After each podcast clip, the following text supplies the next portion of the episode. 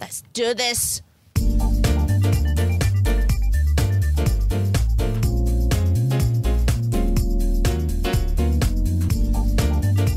其实我真的是很努力的在回忆，说我们哎，是否曾经有聊过这么硬的话题啊？嗯，我觉得有喂、欸。还是我我你觉得我们每次我们聊的都很硬？也没有，也不是。但是只要是触及到政治话题的话，我觉得都还蛮硬的。真的，对，包括聊就是中港台的议题啊，不硬吗？很硬。今天这一题也很硬。但是，可是这一题不讲这个主角，因为对这个主角他他到底硬不硬得起来，我不知道。但那 这题很硬。说的就是我们的 Bosco，我们的老板前首相 Najib Razak 纳吉。对，因为因为现在这个事情真的是现在大家非常关注嘛，应该是上就是全球新闻的头条。然后我觉得应该习近平蛮生气的。就是本来 就是抢了他的风头是吗？对对对，抢了我的版面。是 是是，那还没有还没有，请习习大大先耐心等一等，等一下就到你了。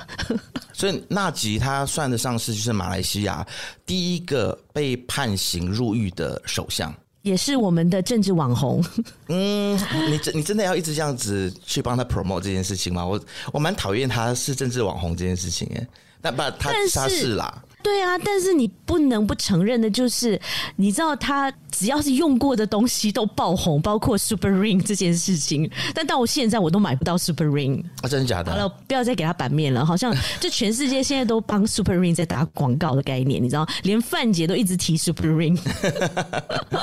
好，今天如果我们要聊纳吉，然后来聊他为什么会被抓进去关，然后他被抓进去关之后，后续会有些什么样的效应的话。嗯，我觉得我们自己是聊不出一个什么所以然来的，我们还是要找专家来聊。而且呢，这位专家我非常喜欢，就是听他讲话，因为他很幽默，而且是黑色幽默。好，赶快把他请出来好了。来，我们来欢迎刘维成，刘维成，耶！谢谢谢谢两位主持人呐，就当做跟我们聊天就好了。今天就不要把我们当做是主持人。对，好的，对，因为我们这个节目就是乱讲话为主，这样子。做人就是要乱讲。你知道，其实我们都是用乱讲话的名义，然后再讲一些很可怕的话，然后规避责任。其实我们聊的都是很严肃、很硬的东西，但是我们就用乱讲话的方式啊，没有了，说人话的方式，这样。负责任说人话。对。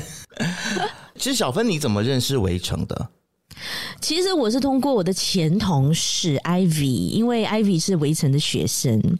就很多人不知道，其实围城他是啊、Utah 的政治系的讲师，是吗？围城。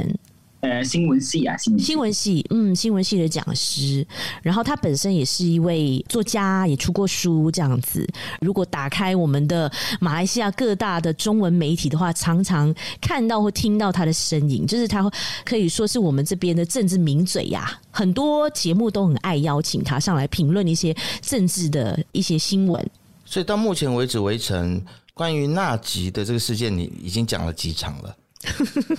嗯，我也数不清了啦。不过这一次，因为那个纳吉这个案件哦，实在是太多人可以讲了啊，所以啊，我也算不清是有几场了，没有特别算过了，应该都不出十场吧？是。如果你收费的话，哎、欸，如果你收费的话，你现在已经是可能赚进好几千块了吧？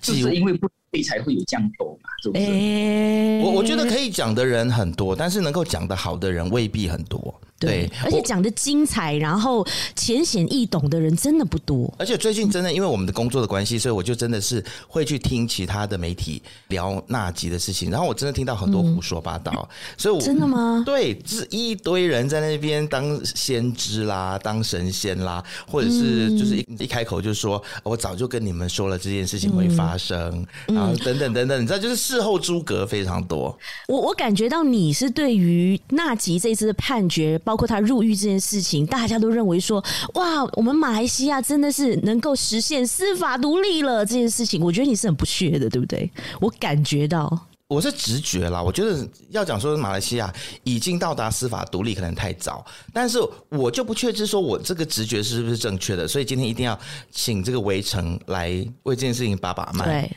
如果我们围城你怎么看？你认为是司法独立的一个象征吗？其实对于这个所谓的这种司法独立这个一块啊，其实我们一方面来讲呢，很多人哈，他们可能在很多层面上啊，他们就愿意相信他们所相信的。一厢情愿，一厢情愿就对了啦。你这个意思是说，当一些人他会觉得哈，这个是代表着大马的司法独立的话呢，支持纳吉的哈，他们又会觉得这个是一个大马黑暗的一天。哦，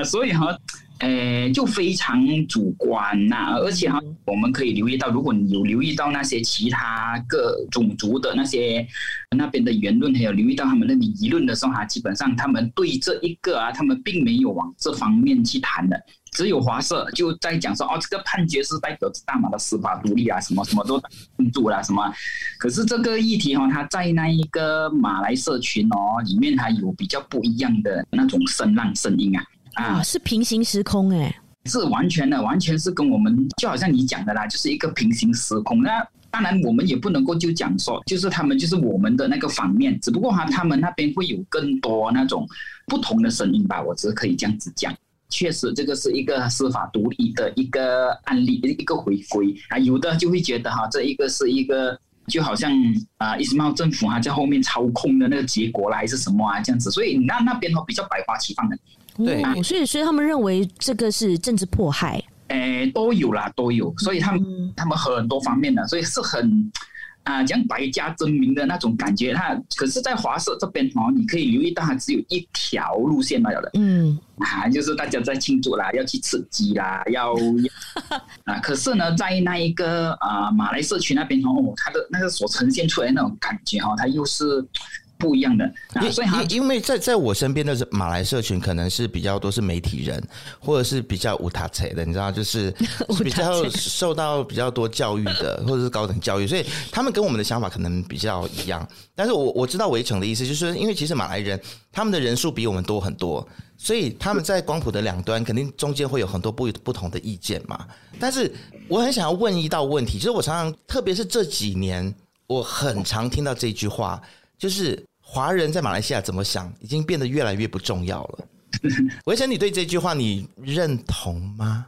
这句话，哎，是其实啊，如果碍于这个政治现实的话呢，哈，我可以讲说，这个已经是变成我们现在的一个趋势了。因为在过去呢，哈，你可以看到华人的声音还备受认同的话呢，一般上是在华人票还有价值的时候啊。就比方说一九九九年啊，那一场大选啊，然后还有那个纳吉执政的那个时代啦，华人票哈还有它一定的就是造王的那一个功能啊。嗯。可是到了现在哈，呃，马来社群基本上它是呈现一个四分五裂的那个状态，一部分呢就在野，然后一部分呢就在一党，然后一部分呢就在巫统那边，所以基本上还是一个四分五裂的那种团，没有办法团结。所以哈，在这样子的情况之下呢，哈，在这样的局面呢，那些政治人物呢，哈，他们自然就会以比较优先优先，就是考量土著的，特别是马来社群他们的那一个声音。所以他在这种情况之下，华人的声音他就变得越来越不重要了啦。当然，他还有另外一个原因和元素哈，就是马来的领袖哈，就特别是巫统的领袖呢，或者是那个。比较精英的那些马来领袖啦，哈，就比执政呢，不管他一些马哈蒂也算啦，也算是一个，他们哈都会觉得华人呢哈基本上是已经铁了心要支持西蒙的，所以哈我怎样 spin 啊，那个票哈应该也是不会大幅度的回流到那个马华那边的，也不会大幅度回流到那个国政那边的，因为呃马华的层次到那里哈，乌统啊自己也非也很清楚啦。哎、欸，但但是现在还是这样吗？会不会变成说，现在可能有一些华人他觉得说他对西蒙感觉到蛮失望的，所以他就干脆就不出来投票了。对，就是你可以看到他那种情况是此消彼长啊，就是那个西蒙支持者不出来投票，嗯，啊，他那倒了嘛，啊，可是那些继续支持国政的啊，就继续支持马华的那些华裔中的马华粉丝就会跑出来投票。他们会继续出来投票，所以哈，你就可以看到哈，一边选票流失，一边的那个选票啊，还是巩固着。然后与此同时呢，哈，啊，那个马华呢，国阵啊，他又能够吸引那个马来票流入，所以哈，在这样子的情况下，他会制造出一种观感，就是那一个马华的选票回流。其实他只是多了一份，就是马来人的选票，还有一些固定的那些支持者，马华支持者啊。然后西蒙那边哈，他之所以那个选票会不比当年还，是因为太多那些啊原本支持那个西蒙的选民呢，他们就拒绝出来投票啊，也未必代表哈他们对西蒙失望，他们就要投马华了，他们可以不出来投票啊。所以他就是一个此消彼长的那种情况啊，所以他就导致了那一个。就是那些马来领袖哈，他们就觉得华人那边哈的选票呢，好像啊、呃、可有可无，就也不是那么重要啊、呃，不是太靠得住啦，对他们来讲。哦，OK，了解。因为他只要不顺从的话，哈，你会你不出来投票的。可是马来人哈，马来人他们他们已经把马来西亚哈真的是视为哈是他们真正是他们自己的国家，所以哈他们就会觉得哈投票是他们的那个义务。所以，他马来人哈，马来社群啊，特别是那些乡村的选民哈，他们每次大选的时候哈，不管什么情况哈，他们都会踊跃出来投票。所以，通常你看到那个 turn up rate 啊，通常就是土著还有马来人哦，特别是马来人的那个 turn up rate 是最高的。嗯，维城，你觉得如果我们在这边振臂疾呼，然后呼吁所有的华人在下届大选都要出来投票，你觉得有用吗？你觉得大家会出来投票吗？我觉得会耶，因为大家不是说吗？这一次纳吉入狱这个判决，就会让很多华人对这手上的一张票的力量，好像那个信心又拾回来了。也就是说，二零一八年大家投下给这个希望联盟的那一张票，其实是没有白费的，对不对？围城，你认同这个看法吗？呃，我觉得是有多多少少有影响啊。不过。打个比方哈，如果是啊，在五零九的时候有十票了哈，有十票，所以经过这样长时间的洗礼过后呢，哦啊，没有呢，就在之前呐，那记得案件还没有下判的时候哈，可能就只留得住四票啦，十票啊，可能就只留得住四票。可是现在这样子的一个局面呢？啊，就是呢，借着这个案件下判了过后呢，啊，他可能就会多出一两票这样啊，哦，才一一两票而已哦，所以就说这个效应不大喽。啊，会有效应，不过哎，好过没有啦。OK，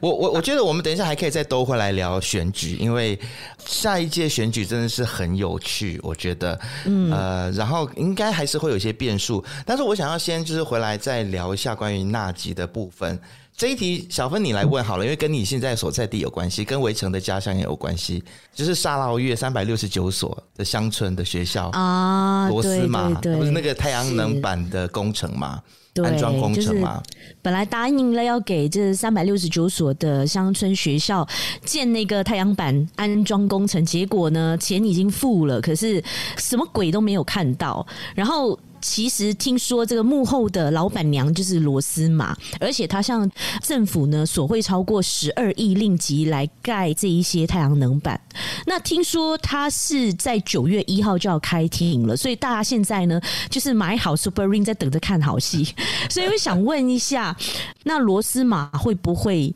被送进监牢呢？因为这些事情呢，它其实基本上已经进入那一个司法进程了啊，所以哈，我们也没有办法预测，就是哎，究竟他有没有那个获罪的哈？就是因为呢，进进来就是入狱了啊，他获罪的那个可能性，还是不是也跟着提高了呀？这一点哦，其实呃还是很难讲的啦哈，因为毕竟哈，那司法体系哈，还有特别是法官哈，他们在判决、他们在下判的时候哈。他会考量到很多很多那些各个不一样的那些元素，OK，啊，就有的时候那个法官哈，他下判的时候啊，他会有让人家一些匪夷所思的那些判决啦，啊，皆因是因为他考虑了那种更多的那个元素，而那些元素可能是我们没有考虑到的。啊，所以他从我们这边看来哈，就会觉得有一点匪夷所思的。啊，可是又不能够公开讨论呐啊，这样子的情况呢.所以哈。对于那一个那个罗斯马的这个案件呢，哈啊，它的可能性啊，哈，当然获罪的那个几率哈，也是会有可能的，哎，有可能的原因哈，啊，不是因为纳吉的关系啦，也不是因为好像大家觉得哦，大马的司法独立回来了哈，对面对这样的人一定会进行严惩还是什么啊？不一定是这样，是因为哈那个控状哈，还有他的那一个案情呢，还是比较算是比较证据确凿吧。所以就您言下之意就是说，其实大马的司法是不是真的完全就是司法正义啊、嗯，或者是司法独立，是不是真的是完全的存在，或者是回来？诶，他他有曾经在过吗？讲回来很像怪怪的，就是说他是不是已经有了司法独立？这个事情其实还是一个未能够断定的事情。呃，对于司法独立，这个确实是了哈，因为它本身它这个司法这个机构啊，不管是马来西亚也好了，还是其他的国家都好啊，这个司法架构啊，不能够讲说它不够透明了，只不过它太过技术性了，肯定也不太够完善，而且因为也是技术性技术性质太高啊，所以哈，它有产生了一定程度的那个封闭性啊，所以外外人哈，一般上哈就很难理解，就是司法体系。里面哈啊，他们的运作模式啊，他的那个权力分配啊，打个比方，就好像啊，我们大家都知道法官是由国家元首委任的哈，可是哈，其实很多人不知道的就是法官哈，其实它分成两个，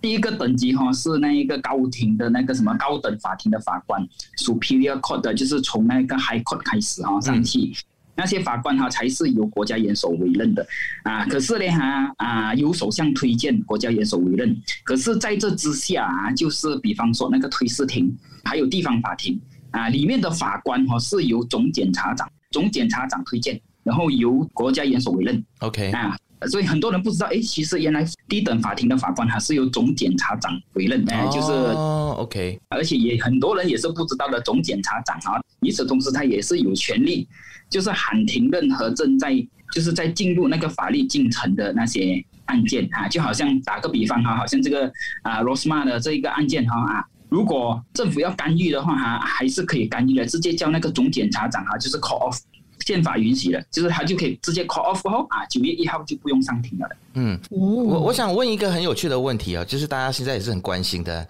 那就是关于纳吉现在在监牢里面他的待遇是怎么样子？因为现在有很多传言预测说他在里面可能还是继续的有自己私人的房间啊，或者是可能有电视啊、有冷气啊、有空调啊，你觉得这个可能性大吗？哎，这个哈，其实。他的待遇会比较好啊，其实是可以理解的啦，因为毕竟他是前首相啊，因为前首相哈，就是一般哈，在那个西敏寺的国家哈，会对这些就是比方说前首相那种前任的国家领导人会待遇会比较好一点是吧？会有比较好的那个待遇啦，就比方说好像是那一个什么台湾陈水扁啊，他的那个待遇哦，在监牢里面待遇也是比其他的囚犯。算是比较好的啊，就是因为他们哈也是曾经是那一个国家的领袖啊，所以他在待遇方面他当然就要好一点点啊。不过至于有没有冷气啊，有没有什么东西啊，呃，我们也不身在其中哈，也再加上现在又人多口杂哈，所以我们也不知道到底是真的还是不是真的啦哈。不过当然他的待遇会比其他囚犯好一些呢哈，这个是可以理解的啦。了解。而且他也不是他也不是什么重刑犯呐，对不对？也不需要这么样的对他这么的差。而且好像安华以前他也曾经说过，他坐牢的时候好像也是自己独间呢，自己一个一个房间啊。对，因为他毕竟也是副首相嘛。嗯，对。但是他说他是被被迫是睡在地板上。然后他说，无论如何，就算是监狱里面有特殊的待遇也好，但是纳吉他是住惯了六星级的酒店。嗯嗯，所以应该还是会比较不习惯的啊，所以大家就自己去脑补，嗯、他到底有多不习惯。我比较我比较想问这个围城的就是哦，现在大家都在网络上猜测说，敦马之前有预告嘛？他说搞不好这个国家元首会特赦纳吉哦，你怎么看特赦这件事情？然后如果在马来西亚要进行特赦的话，就是国家元首要特赦一位囚犯的话，需要具备什么样的条件吗？呃，如果特赦的话呢，哈，其实在在现在的那个节骨眼上面啊，特赦，哎，我觉得非常难办到了哈，因为如果他只是一个怎么讲，如果他只是一个在国内犯罪的一个不是身份这么显赫的人啊，就好像是那基本上他身份是非常显赫的人啊，如果身份没有这么显赫，而且他只是在国内犯罪啊。我觉得那个特色的机会就比较高一些啊。可是问题是哈，那基本上他的这个案件呢是通的国际的吧？啊，就是他不是马来在马来西亚里面罢了。因为如果在马来西亚里面这样啊，我他们根本不需要去理会国际的声音嘛，你们自己国家的事情嘛，你们要把你们自己国家搞垮是你们自己的事嘛。可是他这个哈，他是就是牵涉到外国的那些司法体系。因为当中的那些控状啊、证据啊，甚至包括里面的那些钱呐、啊、啊那些款项啊什么啊，都基本上都是要外国司法，就是国外的那些司法体系，就是协助啊、提供证据啊，把之前扣押的那些 1MDB 的那些钱呐、啊，就是慢慢一笔一笔慢慢 release 回来啊，什么啊，这些东西啊，全部都涉及到那种。国际关系啊，就是国家跟国家的那个司法体系的一个合作嘛，所以他们那边他是 take note 的，他们是 note 这个什么事件呢？再加上 One MDB 这个事件哦，它也是受到那些国际媒体的那个关注，高度关注。他所面对的那些舆论压力也不止来自国内，也包括国外。嗯啊啊，而且国家元首哈在特色的这一块哈，他没有什么特别条件，就首相哈，如果首相他可以建议。建议特色啊，所以他就特色咯啊，所以哦，但是维生，我我我在怀疑耶，说其实马来西亚有在在乎国际的舆论或者是观感吗？其实如果我们有在在乎的话，很多事情应该就不会发生了。因为这个事情哈太事关重大了哈，再加上哦马来西亚现在哦国家就比较动乱一些，因为如果他们这样子做的话哈，他会拉低我们的信誉评级啊，嗯。这个评级哈是我们对外借款的凭证来的。如果我们的评级越低啊，就是代表我们对外举债的时候那个利息越高。但马来西亚的这个信用评级已经就是这么多年以来都是在很低很低的一个位置，所以很显而易见的就是我们的国家领袖们似乎是没有在 care 这件事情的呀。诶，其实还好的，不会特别低哈，因为我们没有真的是低到好像是好像什么，我很久没有看这个数据了。不过我知道是不高的，好像还没有去到 B 啦。啊，所以还是好像还是停留在 A，因为它很多等级啊，它有时候 A A plus plus，然后 A plus，然后 A A plus 啊这样子的，好像还没有去到就是真的是就是让人家撤资的，就让人家没有信心的那种层次啦哈。所以你可以看到现在马来西亚它还是就是它还可以拨款，嗯啊，国库还我举债咯啊，因为什么？因为我举债成本还还还没有很高。但是我在想说，特色这件事情。或许是要去在乎一下外国或是国际间对我们的观感，但是刚才维成你也说了嘛，国内对于特色这件事情的观感，可能会觉得观感不佳的，或者是会反对的，可能就是比较是我们华人的群体。那在有族的群体、马来群体里面，如果他们是希望 b o s s school 赶快被放出来的话，那会不会也进一步的，就是加快我们的阿公去把它放出来？也不会，因为他马来社区他们非常尊重那一个啊国家元首，嗯啊非常尊重，嗯，而且哈这个特色的东西哈，国家元首有否决权的，啊他可以拒绝的。哦，OK，哦，所以不是来者不拒的啊，不是不是，就是这个是完全是他的权利。当然首相哈可以提名，就好像跟解散国会一样哦，就是这个是他的权利啊，所以他有那个斟酌权呐啊，因为他这个特赦令哦。国家元首一个人他不能够做主啊！当他收到这个特赦令的时候，他需要哈把这个特赦令啊，就是带进去统治者理事会啊，所以必须要有九个统治者一起投票讨论要不要给他过的啊。所以哈，他牵涉是很大，而且一旦决定了过后，就是代表了九个统治者啊，就是代表九个马来统治者的那一个决定哈，因为他们是以少数服从多数嘛哈啊啊，多数服从少数嘛，所以哈变成好像如果里面有一两个苏丹是投票哈，就要特色的，可是大部分的觉得还是不要特色的话。他们会对外宣称，哈，所有的统治者是是认同不特色的，所以在这样子的情况之下，哈，那些马马来社群哈，他们就会服从了，啊，他们就会服从，OK 啦，我我的州的统治者都这样的了，苏丹都这么讲，然后国家元首也这么讲，OK 咯，他们自有他们自己考量啊，他们就不会就是不会武力讲，哎，怎么可以这样啊？他们就比较不会这样子啦，因为哈，国家元首啊，他有。斟酌权就是在特色这边啊，所以哈，我们也不排除，就是国家元首他可能会为了国家的脸面嗯，因为在过去这些事情啊，政治人物还完全不顾虑的嘛，这国家脸面算什么？可是我国家元首啊，嗯嗯嗯嗯，明白。首相虽然我们讲首相还要代表国家，可是真正代表国家的哈，在宪政体制里面哈是国家元首哎，是因为我我这个问题我会问好几次，是因为我也担心蛮担心他被放出来了，所以我要 一再的求证有没有？那呃，因为他现在入狱了嘛，然后我有看到网络的一些评论员，他就有说，呃，基本上他已经丧失了国会议员的资格，然后呢，在他出狱了之后，好像是五年内。不得参选，对不对？对对对，除非国家元首特色了，就是在后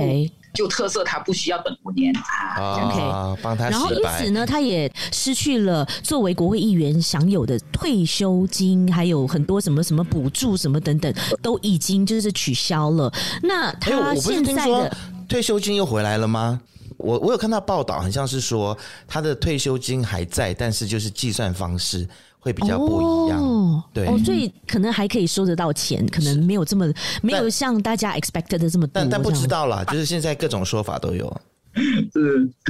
那他的这个北根国会议席呢，会重选吗？其实过了三年过后就不需要不需要补选了。哦，OK，嗯，所以现在就是等，现在就是等大选，全国一起选，再选出新的。那北根接下来会派谁？纳吉的儿子上阵吗？又是那一种家族家族出来复仇王子复仇记有没有？呃，基本上巫统很重视这个血缘关系的。我的天哪！听懂了，听懂了。是有人说纳吉他的，当然这是阴谋论啦，就是说他现在被抓进去关了嘛。那其实呢，这个既得利益者就是巫统。啊，其实维城，你刚才也大概有这样子的意思，就是说他被抓去进去关之后，其实很像多多少少就是让大家会去同情他，特别是马来社群。那这个同情是不是就会更巩固了乌统的支持者的票？那么再加上就是呃，华人可能现在就是有点不冷不热，或者是觉得说对政治失望，然后都不出来投票。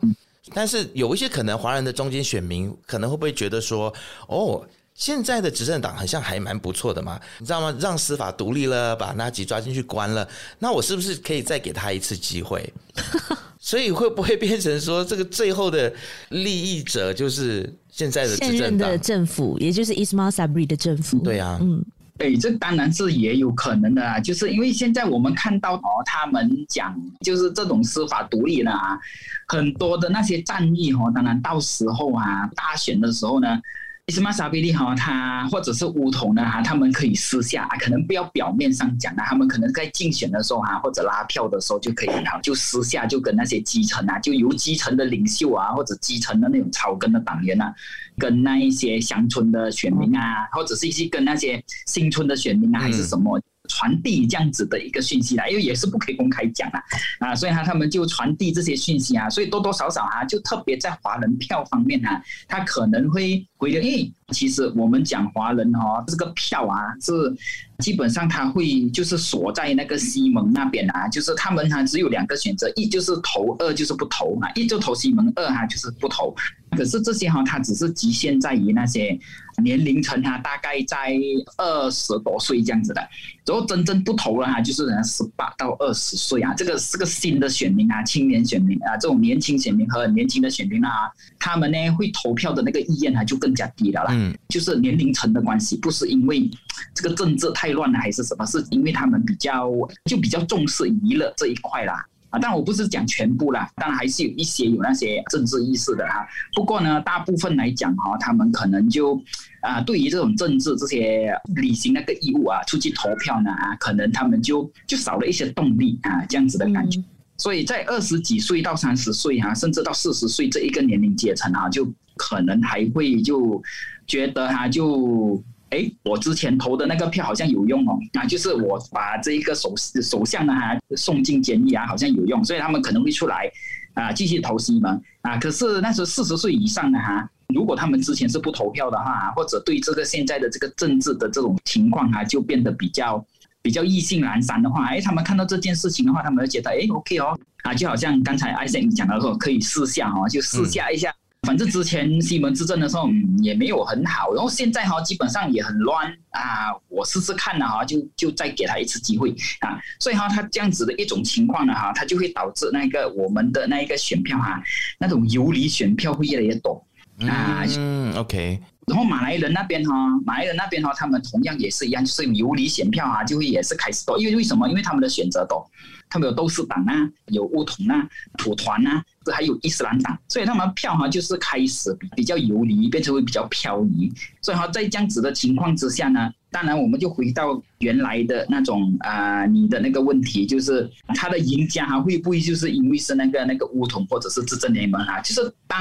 选票哈太分的太散的话哦。那些现在执政啊，都有机会，就是多多少少能够分到一点，就是能多少能够分到一些，然后再加上还就有这一个，就是成功把这个纳吉把就送去这个监狱的这个事件了哈，多多少少让一些人呢，就是觉得哎。就算是那个伊斯兰沙比哈，他现在这样弱势啊，啊，他都能够做到这样子哦，可能下一届哦，哎，再再给再给他一个机会，看看、啊、看看他能不能够再啊多做一些什么。但是其实，其实像这个民主呃民主行动党的他那个政策局，他就有说啦，他说虽然纳吉已经被抓去关了嘛。但是如果这个政治现金没有彻头彻尾的改革的话，其实我们还是比较难去监督政治人物的这些金流的走向。意思就是说什么呢？就是说，呃，他们觉得说，如果没有改革这个政治现金，或者是没有立法，呃，像台湾不是有一个政政治现金法嘛？那以后可能类似 OneMDB 的这样子的丑闻，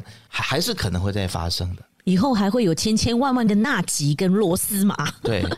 这个政治献金法以前是有提过的，忘记是西蒙的时代还是在纳吉的时代哈，有提过的。之后哈就这样子不了了之，因为牵涉太广，执政党那边，然后好像也没有办法达致共识，然后到了那个什么呃在野党那边哈也没有办法达致共识，所以哈结果啊。这个草案呢，哈，这个法案呢，就这样子讲下讲下，就好像没有下文了，就直到现在啦。所以甚至哈，他们时代也是有好像有在提过的啊，因为这个政治献金法哦，它好像它那个构思说是在那一个巴拉啊巴拉的时代，他提出两个很重要的那一个措施嘛，第一个 GST 咯，然后第二个就是这个政治献金法咯啊，所以哈，可是这个哈 GST 就有实现呐，那个时候就在那几个时代实现，然后政治献金法就好像。呃，就一直很不顺遂啦，啊，就是在很多情况下就一直触礁、触礁、触礁，然后一直到现在好像都还没有办法实现，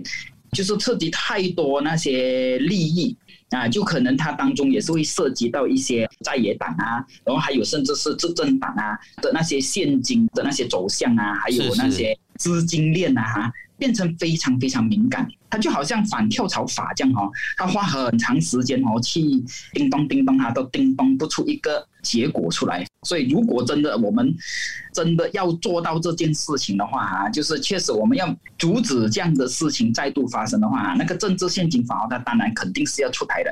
可是至于要出台要怎样子出台哈，最后还是要看一下哈，朝野政党啊。他们的那个政治意愿哈，到底是有多大了？因为在野哈，因为让我比较疑惑的就是哈，那个时候呃，在提出那个政治现金法的时候哈，在野党哦也有啊，就是有议员反对，导致大家都要公开账簿，可是大家都不知道他，公开账簿了过后会发生什么事情哦。嗯嗯。是不是大家的账目里面都有一些不可告人的秘密呢？为什么做账就好啦？为什么在野党也要反对呢？所以我我我就常常在说这件事情嘛，就是就是为什么西蒙他在喜来登政变他被就是推下台之后，是啦，大家都觉得非常不开心，然后就说啊，uh，not my government。但是我觉得在野党他的表现。他没有让大家觉得说你好到我要站上街头去为你争取，我觉得你有多么多么的可惜，因为在他们执政的这段时间里面，很多该做的事情确实也都没有做到嘛。对，但你看伊斯麦沙比里，很多人就觉得说，哎、欸，他这次还蛮公正的，我没有插手纳吉的法庭案件哦。但是当然，巫统领袖是个个都很不爽啦，所以现在就各方面都给他压力说，说就是催他赶快，就是宣布赶快十五届全国大选可以开始，可以开打了这样子。伊玛那矮。他们 是啊，他可能还想要做首相，再做久一点吧，再做热的椅子还没坐热呢。对啊，哎，但是 威成，你觉得下一届大选他还有机会再做首相吗？哎，他有没有机会做首相呢？这个就要看一下他现在哈，他在乌统里面哈是于什么位置。就好像刚才就艾森有讲到的嘛，就是那个啊有利于执政党啊，所以这一个案件呢，它有利于执政党。其实哈，这一件案件呢当中呢，它最大的利益归属哈的人哈，就是伊斯玛萨比利啦。这种案件呢，他已经顺利了，就是各山打虎啊，用各山打虎的这种形式打散了那一个什么官司派啊，他打散了那些法庭派他们的那一个进行啊，就好像比方说我们知道的那一个什么哈桑乌统的老二啊，在之前哈，他虽然乌统的老二啊，他是不属于任何派系的啦，所以他就代表乌统里面的那个中间派啦。啊，所以他不属于任何一个派系的哈，他们基本上都是看那个摩那个莫哈三，就是乌统的老二。可是，在这件案件发生了过后，哈老二哈，他原本是比较支持法庭派的，可是到了后面哈，这件案件发生了过后哈，他的言论开始倒转风向了，你风向有变。而且乌统啊，我们可以发现到，现在虽然他们那边在吵啦，哈，在吵了，讲啊，你再不做一点事情，我就要革除你的副主席啦，啊，什么什么吵吵闹闹啊，可是其实也是吵吵闹闹，也是常常见报的那几个吧。嗯，所以就是在在演戏给人民看的概念呢、啊。其他的乌秀华基本上是不吱声的，乌统有几十个区部主席啊，那进入狱的时候还一个都没讲话。那为什么我很想要问你，就是说现在如果这个。这个事情对乌统来说，或者是对伊斯迈尔·萨布里来说，他是既得利益者；对于现在的执政党来说是比较有利的话，那西蒙应该何去何从？他们接下来应该做什么？或者说我问直接一点，我非常不喜欢的这个民主行动党，他们接下来又应该要做些什么？可可是你看到他们，他们现在就在想尽办法，就是一入狱的时候哈，他们就很快归功的，就好像。啊，刷存在感，对对，对，刷存在感，个个都出来讲说，哦，我们的司法终于可以见到光明的这一天了，马来西亚终于有正义了，你们投的这一票是值得的啊，所以哈，他们哈，所以你可以看到，就是他们现在。对于这个西门，他应该做什么啊？他们现在已经在做了了，啊，现在已经在努力，就是好像是啊，尽量哦，就是要不能够讲说是揽功啊，哈，就讲说好像沾光这样子啊，就好像要来沾光一下，就是你太客气了，对我来讲就是揽功。说人话，说人话，揽功，呃，就是看一下能不能够在这边呢，哈，能够重新挽回一些，就好像那种失去的那些选票这样子啦，啊，不过当然哈，他们会这样子做哈，除要揽功以外，哈，还有其他的考量。那个考量啊，就是他希望能够稳住现在的伊斯马萨比利的政府啊，因为他们也不希望将快大选，希望他稳、哦。他们也不希望这么快大选啊，他们不希望，他们不希望。所以你可以看到哈，那个陆兆福哈，虽然他也是有讲，哎呦，大选随时举行啊，他这句话哈，从七月讲到现在啊，所以。可是哈，他讲的时候哈，他其实是带有那种就好像不认真这样啊。为什么不要加快呢？哈，第一哈，就是因为那个公正党那边哈，他们的内部还没有啊，就是整还没有整合，还没有整合完。是，因为那个拉菲兹刚刚上任不久嘛，哦，所以他他们内部好像还没有整合完毕了。连选区划分啊，虽然行动党啊他已经讲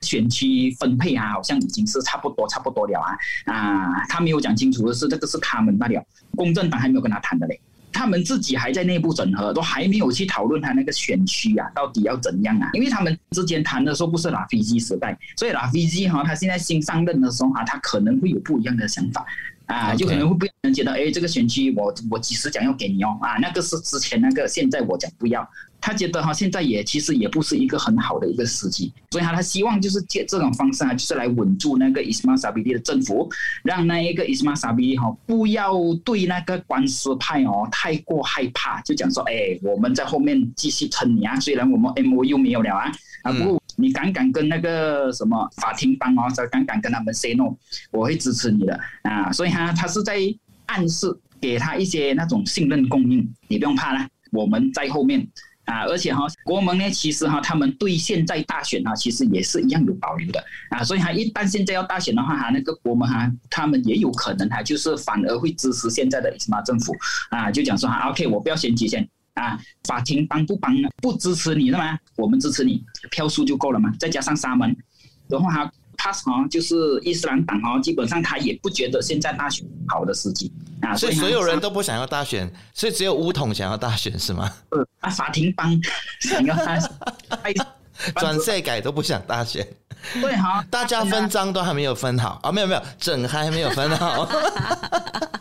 怎么呢？哈，因为他们大家都看到 一直下来的大选，还是弃国大风向的，所以我们一定要看到谈好好，确、嗯、定啊，那个议席啊的那个对手越少越好啊，所以他们希望拉长这个时间哈，能够尽量谈判啊，少一个是一个，不然的话，到时候好像我们之前看到沙劳越的够乱了哦，啊，一个议席还哇六七个啦，这个是现在好像听说又要分了。啊，是啊，所以哈，现在哈，你可以看到，如果他们不谈好好来啊，就来大选啊，沙劳越的这种局面啊，会出现在整个整个国家的两百二十二个议席那边。是是，维晨、啊，因为我们节目呢也有很多就是海外的听众在听啦。那我我们今天聊了很多马来西亚的政治，那可能前半段呢，就是对不起所有台湾的朋友，还有这海外的朋友，你们可能有听没有懂，但是有听有收获啦。对不对？就是至少懂一点马来西亚的政治。那接下来的这些事情，可能是台湾的朋友会比较比较感兴趣的。就是其实我们看到这个拜登他的这个印太战略部署嘛，东协国家，但包括我们马马来西亚也是被纳入在这个印太战略里面。那 Nancy Pelosi 不是又刚刚来了吗？啊，对，裴洛西刚刚来马来西亚，还蛮讨厌的啦，就是。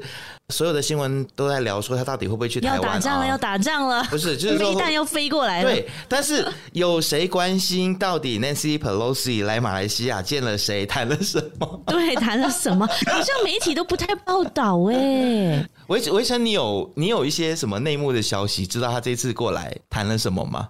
基本上呢，哈，他这样子过来哈，算是 touch and go 了哈，因为他都没有过夜嘛。通常哈，一般那些官员哈，他们来 touch and go，再加上那一个 Nancy Pelosi 哦，他本身呢又是那一个议长啊，所以哈，他们能够交流跟谈的那些内容呢，哈，一般上是只在于那一个啊，就是那个议会的那个阶层。OK，比方说，就可能看一下两国的那个国会啊、议会啊，就有什么啊、合作的那些机会呀啊，就甚至他当然他也是带一些那种总统的那些讯息。过来带给我们这边的那一个什么，我们这边的领袖啊，就跟他们讲啊，我来是代表拜登总统要来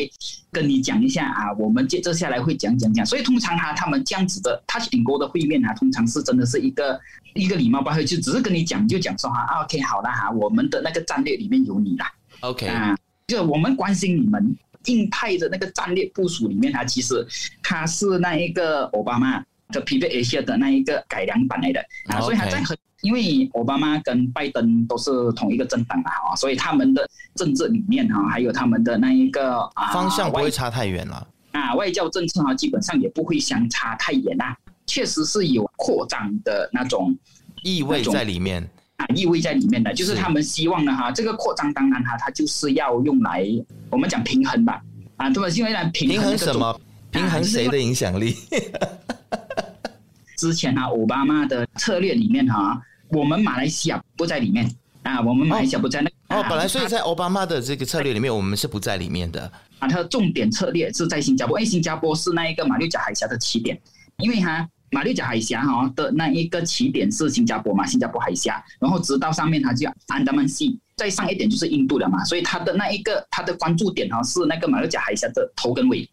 啊，这个是奥巴马的那一个 Pivot Asia，然后来到这边的话，他是稍微改良了一些。啊，他就希望哈，就是能够这涉及的国家哈就再多一点，因为以前哈在东南亚哈，奥巴马的那个 Pivot Asia 啊，他只是关注在那个菲律宾啊，然后还有那一个新加坡。啊，就是他们要加强那个传统盟友的那一个合作，然后到了这个拜登的印太这个战略的部署里面哈，多加了一层，就是传统盟友的邻国。啊我们也要跟他建立好那个关系啊，所以哈，你就会看到哈，就是就是讲说哦，接着下来哈，两一两年哈，我们会有东南亚里面哈，我们会有比较积极的活动啊，马来西亚这块土地的应该会有更多资金流入啊，就是在经济上面，它会有经济上面的合作比较多。我觉得对他们来讲，新加坡哈，印度跟新加坡已经非常足够了的。啊，所以他不会铺在这个马来西亚那边，因为他们知道哈，马来西亚一直以来哈都是奉行那个所谓的左右逢源，嗯，讲难听一点就是双头蛇，谁都不得罪，讲好听一点。所以在这样子的情况之下呢，哈啊，美国他就会觉得把战略技术投放在这一个马来西亚的话呢，哈，那个成效不太高。那个 return of investment 它不高啦啊，所以维成，你你现在刚刚好就证实了我的猜测，就其实马来西亚我们在国际上也没有什么屁影响力啦。意思简单讲就是，所以他也不想要花太多的资源在这里。哎，我们的影响力哦，你不要讲哦，我们还是有的。我们还是在第三国家的一个啊，讲讲枢纽吗？窗口哦，窗口哦，窗口，OK，嗯。当这些美国啊，这些大国啦，哈，就是他们要接触那些可能比较诶、呃、封闭的国家啦，都还有什么呢？哈，他们可以通过马来西亚啊，就好像打个比啊，缅甸现在的那个缅甸军政府基本上是已经封闭的嘛，啊，所以呢，他们现在呢，哈，连那个联合国的特别代表那一个 Special Envoy 啊。他要进去那一个缅甸啊，都进不到了哈，就联合国的 Special Envoy，然后那个东盟的那个 Special Envoy 啊，之前也是尝试要过去，不过好像也是没有办法进，所以这些大国哈，他们是没有办法通过这个国际组织啊，就是好像比方说联合国啊，嗯，就是必须透过一个中间人啊，所以马来西亚通常哈，他在国际舞台上面的角色哈。通常都是这个，就是中间人啊，就好像打个比方，我们现在跟朝鲜哈，基本上我们没有断交啦。不过因为在那个金正男事件了过后哈，我们就没有断交。不过我们基本上就保持一个距离，这样子就有距离啦。在这之前呢，哈，如果是那些啊民主国家哈，他们要接触朝鲜的话哦，他们需要通过马来西亚的。哇，原来我们马来西亚还真的蛮啊，左右逢源嘛。啊，OK OK，好，那那好，那我我们的这个战略地位有重要到让美国会来试图影响我们的选举吗？就是你刚才说在经济层面上他会比较多动作嘛，但是在政治的部分呢？呃，在政治的部分呢，在这这部分，我觉得哈，就反而还好。因为你这样子问，其实让我想到一件事情，就是我在做记者的时候哈，哎，我就一直有听说，就是有谣言呐，啊，风言风，就是有一些风声哈，就是讲说那一个美国哈有一个机构 Nation Democracy Initiative，就这个 NDI 哈这一个组织呢哈，其实它是。就是一个私私立的一个字呐，可是哈，它里面的那些员工啊、CEO 啊、哪一个啊，全部都是华盛顿的人，之前的那个国务卿啊、前国务卿啊，然后他全部都在里面，所以它其实它是一个政府资助的一个私人公司，所以哈就有风声，就是讲说哈，公正党在那个时候啊，应该是一九九九年啊，烈火莫西那段时间，就是那个公正党成立了之后哈。就有风声传出，就是 NDI 有资金链，就是有住进去蛮长一段时间。就之后哈，有人爆料嘛，就讲说哦，原来其实哈，这个公正党后面的其实其中一个金主就是 NDI。对哈，这个就让我想到哈，就是到底是不是还是还是不是呢？哈，这个我们就不知道了，没有办法证实啊。是，好像美国也没有一个特别属意的，在马来西亚，他觉得说。呃，他去当首相，或者他特别属意的人选，不像在台湾就很明显嘛，就是蔡英文嘛。那在马来西亚，很像就比较没有这个状况，这样是不是他们控制不了或干涉不了这么多呢？他们也不需要啦，其实他们也是觉得没有需。嗯没有需要了。从战略上来看呢，哈，其实诶没有这个必要，因为马来西亚哈从以往到今啊，其实都是一直奉行着就是两边不得罪，两边都讨好的策略啦。所以哈，这个对他们来讲啊，反而他们觉得是一个很好的一个事情，因为两边都不得罪，两边都不讨好嘛，啊，所以哈，他们很多的时候哈，他们可以就可以透过马来西亚去接触其他的那个国家，可甚至包括中国。我们现在可能看到哈中美两国啊，哇，好像老有老死不往来了哈。现在好像啊，差一点要差一点要打起来，还是怎样子啊？其实他们私下啊，就是私下，嗯，那水面下的那个什么，在私底下哈，他们实际上还多多少少还一些经贸往来的啊。所以他这个经贸往来哈，他们很多时候呢，他们就会经过那一个东南亚，经过那边，然后再注入那一个注入中国啊。在以前哈，这一个地位哈是香港持有的啊，可是现在大家知道发生什么事情了啊？对啊，所以他们就转向从东南亚啊，所以就变成与此同时哈，中国呢哈，它也是可以这样子回馈回那个美国。这个就带进去哈一件事情啊，就是中美啊啊到底会不会打起来啊？到底是啊，这个现在大家很关心哎。其实因为哈有这样子的既得利益线啊，嗯，打不起来。还有经济上哈，我们有一个 marginal analysis 啊，就是那个金融的一个分析理论啊。根据边际分析的话哈，两国开战啊的成本啊。是不是高过维持关系啦？维持关系的那个成本、啊，可是现在哈可以看到的，就是那个既得利益线还在呢，就是大家都还透过台底下的那个利益链啊，正在正在进行那种经贸啊，它是合法的经贸啦，只不过是转过太多战鸟啊，所以哈我们很难就是直接把它规定 OK 好，他们的贸易就是这样讲，因为它转，因为它有 re-export，所以哈开战的成本啊就很大。是啊，他们真的会开战的时候，是关系真是气到连这一个 re-export 的这条贸易链，他们也不要了，他们也斩断，台上台下都没有贸易的话，这样子就有可能。今天其实你给我们一个很不一样的视角，因为我们很常听到的是，呃，两岸的这些呃评论员或者是分析人士呢，不管是学者也好，或者是经济学家，我觉得台湾的这些学者他们肯定是会有一些情绪的。因为都比较紧张，你比较难抽离出来说，因为你你就生在这个地方嘛。像你你从东南亚去看这件事情的时候，你能够比较冷静，而且比较抽离的去看，比较客观，对，比较客观。对我，我现在听到很多人就是在讲说，呃，中美正在脱钩当中，而且他们是希望脱钩的。嗯，对。但对于这一点，我是一直以来也是比较抱着有一点保留的态度了，因为似乎也不是很容易脱钩。坦白说。因为我们现在大家看到他脱钩的那个，都是看到那种表面上的，可是他们哈台底下的那些 we export we import 的那一个啊关系还是非常密切的啊，而且哈你可以看到，就是如果你调那些经贸的数据啊啊，美国那边呢还会很老实的，就是把那个 we import we export 的那个数据放进去，而中国那边就没有 we import we export 的数据。啊，所以哈，其实我们也不知道，就是他们这两国里面啊，台底下的那种间接性的那个贸易链啊，啊，他们所涉及的金额到底是多大？不过从现在看到啊，两方只敢喊话来看啊，就大家都还不敢越一步了哈，啊，所以哈，就很明显的就是他们还没有斩断贸易链之后。当然，每个国家都有每个国家自己的难处啦。就好像美国哈，他们现在中期选举啊，基本上哈，他们的那一个声望啊，那个拜登的声望好像也不是很好啊。对啊，历史性低。然后还有那个中国，它也有自己的难处。听讲啊，他们到现在那个北戴河会议啊，还没有结论呢。啊，所以他这个是还在开啊。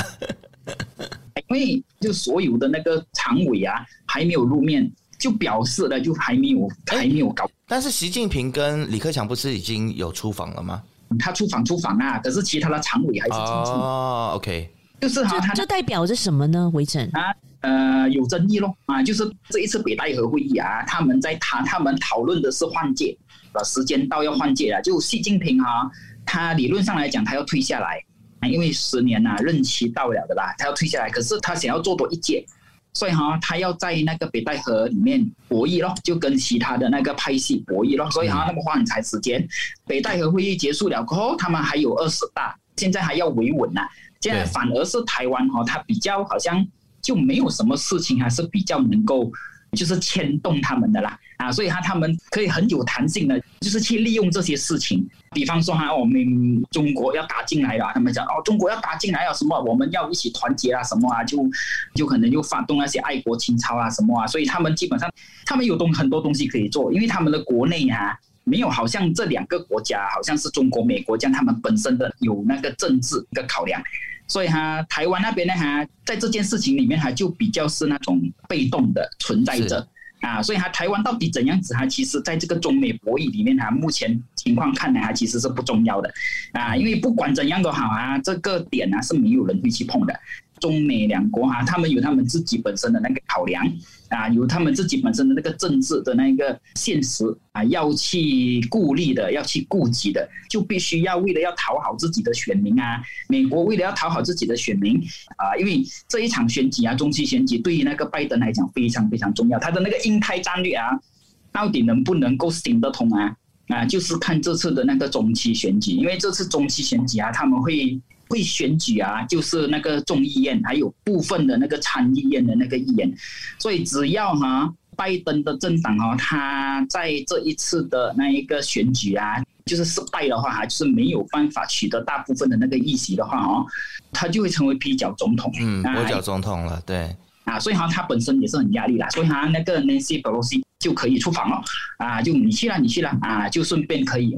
就 拉低一下他的选情啦。其实我觉得一直以来中国的各种的文攻武吓，对，其实对台湾来讲也都是民进党的最最佳的助选员，因为台湾现年底也要选举了嘛。啊，虽然这是只是地方选举，就是这个县市长的选举，但是我觉得虽然很多人都说啦，啊，这种两岸的关系可能对于地方选举来说，它的这个影响不是那么大，但是我想如果。中共整天都在台湾的外还一直在军演的话，多多少少我觉得还是会帮民进党拉到很多的票，就对了。